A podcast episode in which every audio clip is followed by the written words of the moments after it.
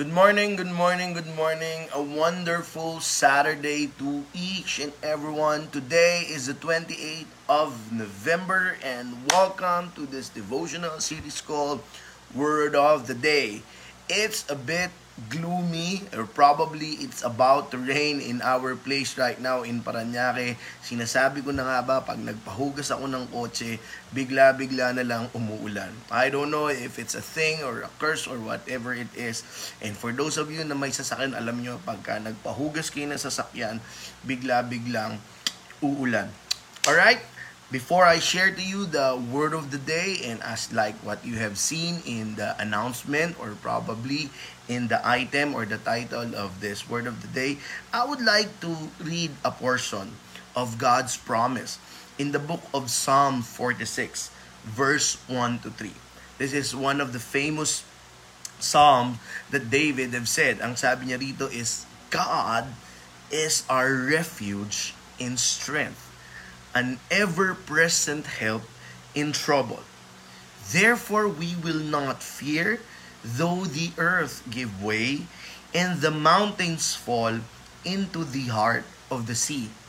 Though its waters roar and foam, and the mountains quake with their surging. Wow! Let us internalize this powerful message. Ang sabi niya ron, God is our refuge. For those of you na walang matakbuhan, for those of you na walang mapuntahan, God is your refuge. And ang sabi ron, strength. For those of you na nangangailangan ng lakas, God is your strength. And for those of you na nangangailangan ng tulong, not just tomorrow na tulong, not just next week na tulong, but an ever-present help in time of trouble. Therefore, God is available for you. Good morning, lady. God bless you. Good morning, Carlon. And good morning, Yuko. Good morning, Olay. And good morning, brother Winston. Let me repeat that. Psalm 46 verse 1. Those of you na walang matakbuhan, you run to God. Those of you na nangangailangan ng lakas, you run towards God. And those of you na nangangailangan ng tulong, run towards God. He's your refuge, He's your strength, and ever-present help in time of trouble. Good morning, Ate Gina, and good morning, Tita. Kung kasama mo dyan, si Maricar, Tita Marites, Maricar, thank you for the poster. I love it. Good morning, Brother Jake. God bless your day. Ah, let's go straight for the word of the day. I would like to start we all love successful people. Okay? Lahat tayo, merong kanya-kanyang mga matatagumpay na tao na tinitingala sa buhay. We all love them. We we I believe that somewhere along the way or sometime along the way we we uttered some someday I want to become like that person. It's normal. Gusto natin maging matagumpay. Kaya nga bawat isa sa atin especially sa larangan na meron tayo, if you're a pastor, if you're a businessman or a businesswoman, if you're an entertainer, eh, whatever industry that you are in, I am very certain that there is a person or a successful person in your life na somehow gusto mong maging kagaya niya. It is normal because I believe successful people are being presented to us so that we will be inspired and in the same way we have someone or something to imitate upon. Lahat tayo gusto ng matatagumpay na tao. And of course, lahat tayo gusto natin mangging matagumpay. I believe there is no person here on earth in their right senses, ha? in their right mind, that ever dream or ever plan of becoming a failure. Walang matinong tao na nagplano kung paano siya mangging talunan, kung paano siya mangging failure. That is why yung mga taong unaware, look for that term, yung mga taong unaware, pag bigla na lang sumambulat yung failure sa buhay nila, their question is always about, how could this happen to me? Okay? Paano nangyari sa buhay ko ito? Paano nangyari ito sa pamilya ko? Paano nangyari ito sa pinagtatrabahuan ko? Paano nangyari ito sa negosyo ko or sa ministry ko? Because nobody planned for failure. As a matter of fact, all of us have been planning for us to be successful. Good morning, Francel. God bless your day. All right? Pag tinanong mo yung taong nag-fail, pag tinanong mo yung taong nagkaroon ng matinding failure, if you will ask them, how did this happen to you? Hindi nila masasagot because that proved the facts na wala talagang nagplano ng failure. However, good morning Pastor Chucky, if you will ask a successful person, how did he or she achieve that kind of success? He or she would be able to tell you one by one kung papaano niya naabot yung kanyang tagumpay. Because I believe you do not get successful by accident, neither by chance. You have to plan for it. And the world, when I say the world, the whole world doesn't keep it a secret. As a matter of fact, there are a lot of books being written. The A to Z of being successful. Ano pa? The secrets to success. The things to do in order to become successful. All of those health-help books, if you go to the bookstore, National Bookstore, Power Books, if you go to those bookstores, ang pinakamarami besides from textbook is self-help books. And all of them books are telling you These are the things that you need to do to be successful. Because like what I have said, you do not get successful by accident, neither by chance. You need to plan for your success. You need to work towards your success. Good morning, Sister Madeline. And if you will look at the lives of different successful people whether from the past, meaning to say patay na, or probably in the near, near, in, in, in mga matanda-tanda na, and even in the present, if you will look at them, they have a common denominator kung bakit sila naging successful. And it is no secret because it's out in the open. Let me repeat that. If you will study the lives of successful people, all of them have a common denominator. And what is that common denominator that I'm talking about? All of them have a ridiculous routine. That is our word for today this morning. Ridiculous routine. Good morning, Ninita. Lahat ng matatagumpay na tao, they have a routine. Dinagdagan ko lang ng ridiculous, but this word is not mine. Uh, it's it's it's in it's in one of the book na I, I forgot the title and it was also shared to me by Pastor Loy, in ridiculous routine, lahat ng mga taong matatagumpay, ang common denominator nila, meron silang ridiculous routine. All of them have this routine. And when I say ridiculous routine, they are committed to do it every day, whatever the season, whatever the situation, they are committed to do this kind of routine. And when I say successful people, I, of course, top of my list is Jesus Christ. Even Jesus Christ have this ridiculous routine.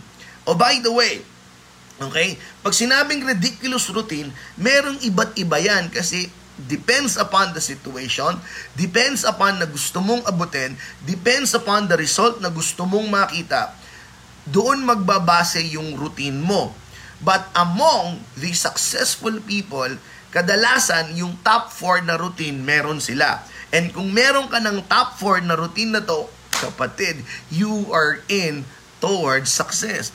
Unang-una sa top 4 na routine nila, ito gumigising ng mga maaaga.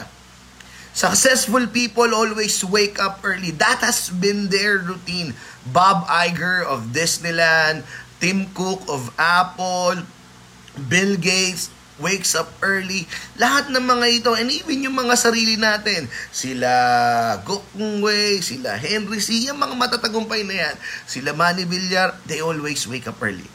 That's one of their ridiculous routine. Pangalawa, they always read.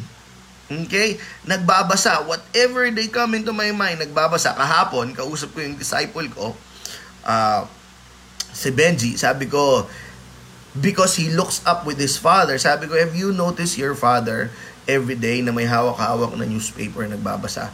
Sabi niya, hindi ko masyadong napapansin pero sa tingin ko mahiling nga magbasa si Papa. So sabi ko sa kanya, if you want to sharpen your mind, kahit isang araw, isang beses sa isang araw, meron kang nabasa because reading will make your mind sharp. So that's one of the ridiculous routine ng mga taong masatat matatagumpay. Nagbabasa sila araw-araw. Pangatlo, they do exercise. Whatever exercise na makita nila. Some run, some bike, some stretch, some walk, some go to the gym, or some climb. I don't know kung ano iba't iba. Basta as long as every day they do exercise. Pangapat na lagi nilang ano is that they always meditate. Look at that. They always meditate. Well, uh, iba-iba sila ng religion, but meditation in our realm, as God-fearing individual, as Christians, it calls quiet time. It calls spending time, spending alone with God. So, meditation. Now, ulitin ko, these successful people have always a ridiculous routine. And among their routine, hindi ko sinasabing lahat sila meron nito o hindi ko sinasabing probably yung iba hindi meron may, uh, merong iba nun o merong wala. But among the top four routine na meron tong matatagumpay na tao is number one, they wake up early. Number two, they read. Number three, they exercise. Number four, and they meditate. Good morning to my beautiful mother-in-law, Inay Josa. Good morning, Brother Marlon. Praying for you there. And I pray yung challenge mo sa likod gumaling nga. Good morning, Ate Carol. Now, paulit-ulit kong sasabihin, you do not get successful by accident, neither by chance. You get it by planning or probably walking your way towards it. And of all the studies about successful people, of all their secrets, they have this one common denominator. They have a ridiculous routine. That no matter what the weather is, no matter what their situation, no matter what happened yesterday, they are committed to do those routine. And among those routines na lahat ng matatagumpay na tao na ginagawa, gumigising ng umaga, nagme-meditate, nagbabasa, and in the same way, nag exercise Kung meron ka nung apat na yon na ginagawa mo araw-araw, give a pat on your shoulder because you are about to become more successful or successful. Now, just like what I said, on top of my list of successful people, of course, is Jesus Christ. Now, Jesus Christ have a routine. And the Bible did not miss it. All throughout the gospel, Matthew, Mark, Luke, and John, they have identified the routine of Jesus, thus making him successful on what he was assigned to do here on earth. Kaya nga niya sinabi, it is finished because he was successful. Ano ang mga routine ni Jesus Christ? Well, let me read to you three of them.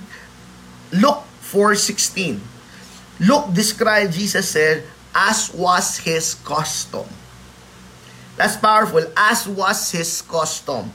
Okay? In in synonym of custom, as was his routine. As he was been doing for quite some time. Merong routine sa Jesus Christ. And in Luke, what was his custom? He goes to the temple every day. Yes, brother, we are praying for your sister. Brother Marlon, Jesus is more powerful than any form of cancer. I release healing upon your sister. Pre, send me the name and we will be praying for your sister, bro. Okay. Mark 135. Again, Mark did not miss this. Very early in the morning, while it was still dark, Jesus got up, left the house, and went off to a solitary place and he prayed. Remember, yung sinabi ko sa inyo kanina, itong mga matatagumpay na tao, ang kanilang, ang kanilang routine, they always wake up and they always meditate. That was the routine of Jesus Christ while here on earth. He wakes up early in the morning to pray and meditate. That was his custom. Napansin niya ni Mark, napansin niya ng mga disciples kapag nawawala si Jesus. Oh, he's doing what he's doing every day. Wakes up early and meditate. So I pray, I pray, I pray kapag nakikita mo na itong mga routine na to, pwede mong gayahin. And then of course, just a reiteration, Luke 4.42, at daybreak, Jesus went to a solitary place and pray. Jesus has a ridiculous routine. He prays, he wakes up early in the morning, and he goes to church. Now, ridiculous routine is a day-to-day activity that you will commit yourself in doing. And I challenge you on this 28th of November, I challenge you to pick your own ridiculous routine. Na huwag ka basta-basta pipili ng ridiculous routine mo. See to it that if you commit yourself daily in doing that routine, it will move you closer and closer to your goals. See to it if you pick a ridiculous routine, it is aligned to your core values. It is aligned doon sa ginagawa. Huwag ka nang gumawa nung bago Okay? I mean, ibig sabihin, huwag ka nang gumawa nung makaka-istorbo ng matindi sa buhay mo. Sabi nga nila, great things starts from small beginning. Mamili ka lang ng maliliit. And when you pick or commit to do a ridiculous routine in your life, when you say ridiculous routine, it could be daily and it could be weekly. Huwag na monthly. Pag sinabing monthly, iba na yon. Routine falls in weekly and daily basis. If you pick a ridiculous routine, see to it that you will commit to it kahit anong mangyari. Alright, I'll just give you an example, okay?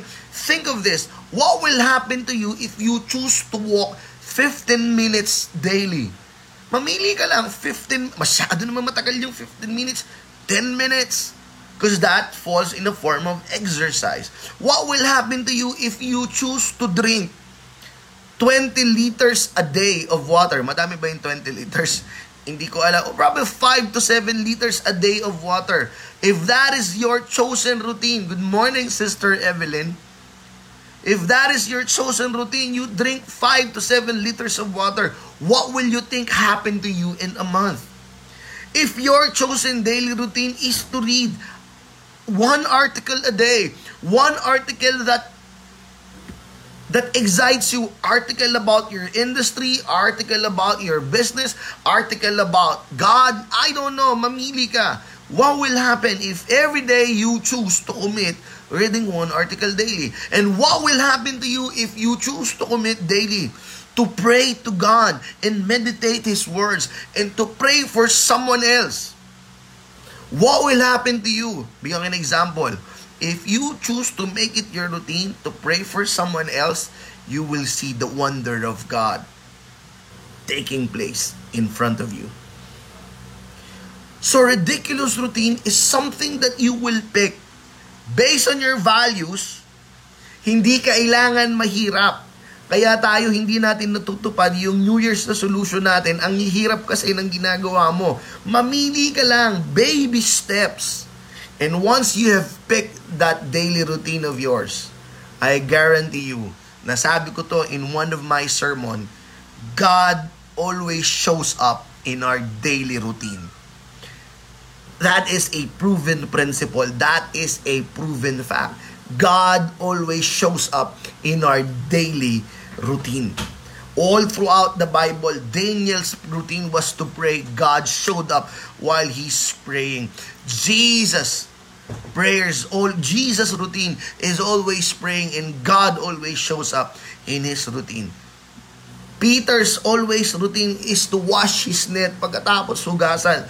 Jesus showed up in his routine. So my challenge to you this 28th of November, this is an early pre-planning for you next year.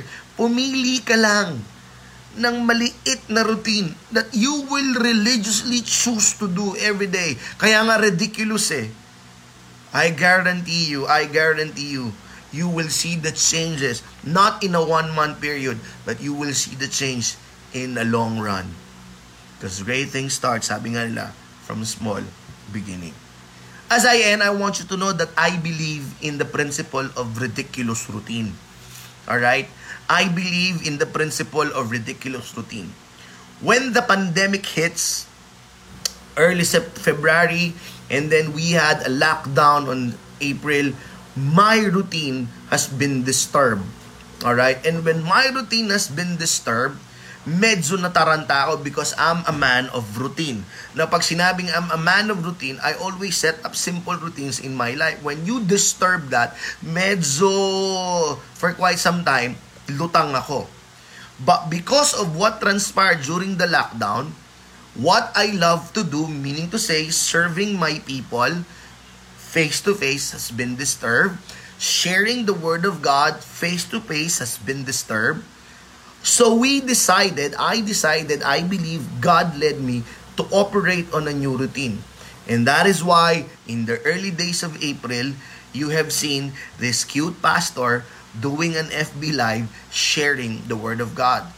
Because that did not just came in a whim. That has been a part of my discipline and the principle that I believe in. Commit a daily routine have a daily routine and let it be a ridiculous one. So since April and until now, I am sharing to you the word of the Lord.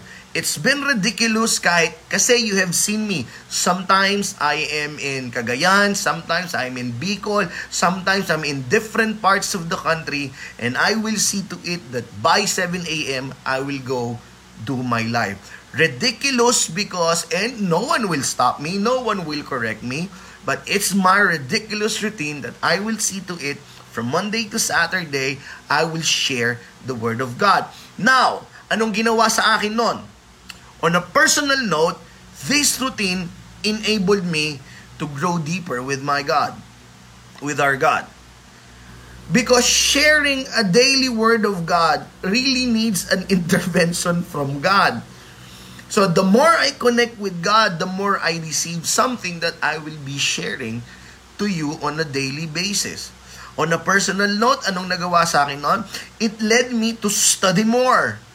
Because sabi nga nung kaibigan kong pastor, anong ipapasa mo kung hindi ka nagbabasa? And I realized my study habits changed. Because I need to study daily and I need to be attentive to the things that I'm reading and be sensitive if this is worthwhile sharing, worthy in sharing the word of the day. Ano pang nagawa sa akin nito? The discipline of sleeping early. Pero medyo, pero hindi ko masyadong nagawa yun kasi tinawanan ako ng asawa ko. Okay? But it disciplined me to wake up early. And magkakonekta yun eh. Kung gusto kong magising ng umaga, kailangan ko matulog ng gabi or there will be, uh, ma- ng maaga. So there will be a sacrifice. So what am I, what am I sharing to you? On a personal note, the word of the day improved me as a better person. And I can compare myself last Feb last February compared to this November, I say that I have improved because of this ridiculous routine. Now, medyo tatanungin kita, medyo masakit ang sagot nito sa sarili mo. Kukompare mo yung sarili mo nung pumasok ang pandemic sa ngayon, patapos na tayo sa pandemic. Can you say that you have improved as a person?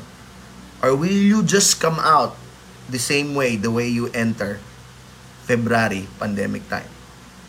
If lumalabas ka ng ganun pa rin, then ridiculous routine is beneficial for you. Ridiculous routine, the way that I'm doing every day, this ridiculous routine, it made me a better person. Now, when you do a ridiculous routine, it's always beneficial to others because what you are choosing will be according to your values. And of course, wala naman sa ugali mo na makasama sa iba. I believe in your heart you want to be a blessing. Now, this ridiculous routine that I've been doing every day, sobra ako na amazed. A lot of people are messaging me. A lot of people are sharing their testimonies, how blessed they are in this daily devotional series. And I'm grateful because I believe the routine that I have chosen when pandemic comes have been beneficial to me and to those, especially of you, who chose to do this as your daily routine, wake up early and listen to this wonderful sharing of God's Word. Amen, James. Good morning to you. Good morning to my wife. Now, one of the ridiculous routine na shinare ko sa inyo is yung 52 days challenge. And because of the 52 days challenge, I also challenge you, gumawa kayo ng something na kaya nyong gawin within 52 days. And because I'm a practitioner of what I preach, I, with the help of my wife, also decided that we need to immortalize the word of the day.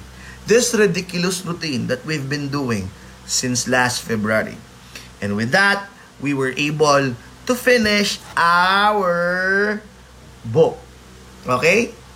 It's out already, the the printer, OMF.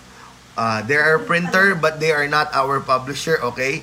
They have given us the copy and this is it.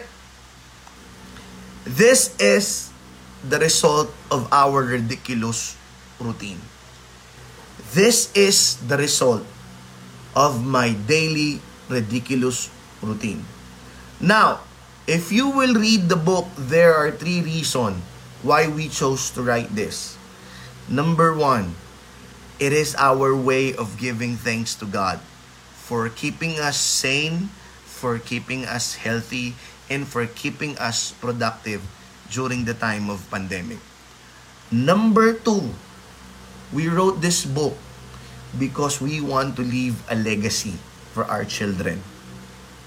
And number three, we wrote this book so that we would be able to share it to those who ever will avail that something great happened let me pause for a while, that you can still choose to make great things happen even if the whole world is in pandemic right now. This is the result of the ridiculous routine. Um, by the way, andi dito yung mga testimonies na pinadala ninyo. Andi dito yung kay Carlon, andi dito yung kay Cherry, andi dito yung kay James, andi dito yung kay Alexandria andi dito lahat. Alright? 52 days, 52 aha moments for your soul. Brothers and sisters in Christ, I present to you the result of a ridiculous routine. And I pray that at, at this very moment, you start your own ridiculous routine. And I guarantee you, you will become a better person than ever. Don't look for the immediate result. There is a principle called process. At ang tawag sa process, you will need to step from 1, 2, 3, and 4. Huwag kang mag-alala.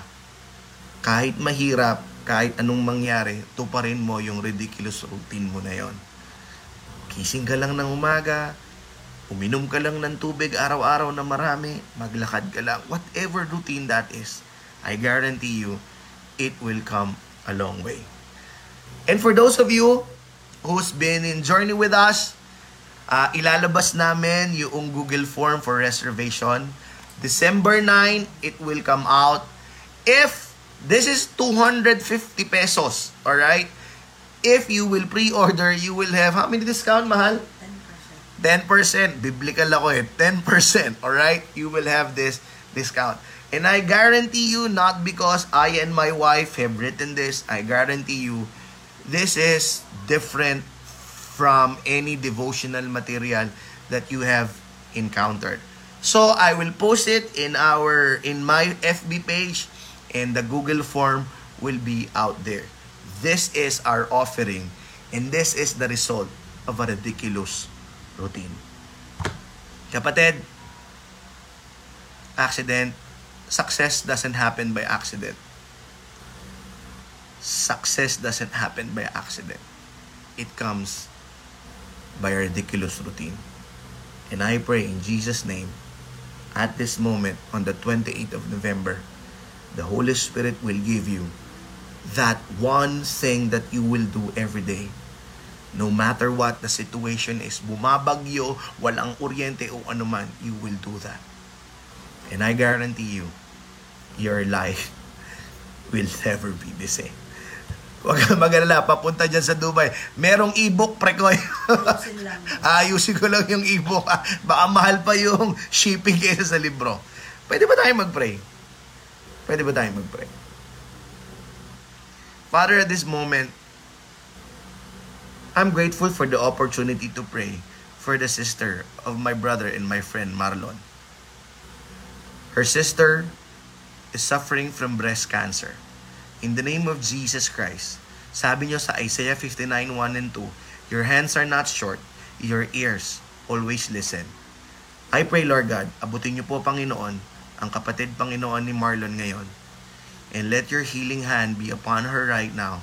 And you are slowly disintegrating and incinerating that cancer from her cells.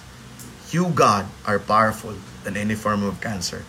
And we are grateful because Marlon and his whole family would be able to see the power of a healing God coming upon them. In Jesus' name. Father, I also pray for my brothers and sisters right now. Grant them that one ridiculous routine, kahit isa lang, that they will choose to commit to do every day of their lives. And I believe, Lord God, they would be able to see the changes. Not next week, not next month, probably next year. And they will say, thank God for that ridiculous routine. And Lord God, I offer this result of ridiculous routine. Let this simple devotional aha moments land on the right hearts and in the right person. In Jesus' mighty, powerful name, Amen. Thank you very, very much. I will see you on Monday. Lalabas namin po yung pre-order form. God bless. Thank you.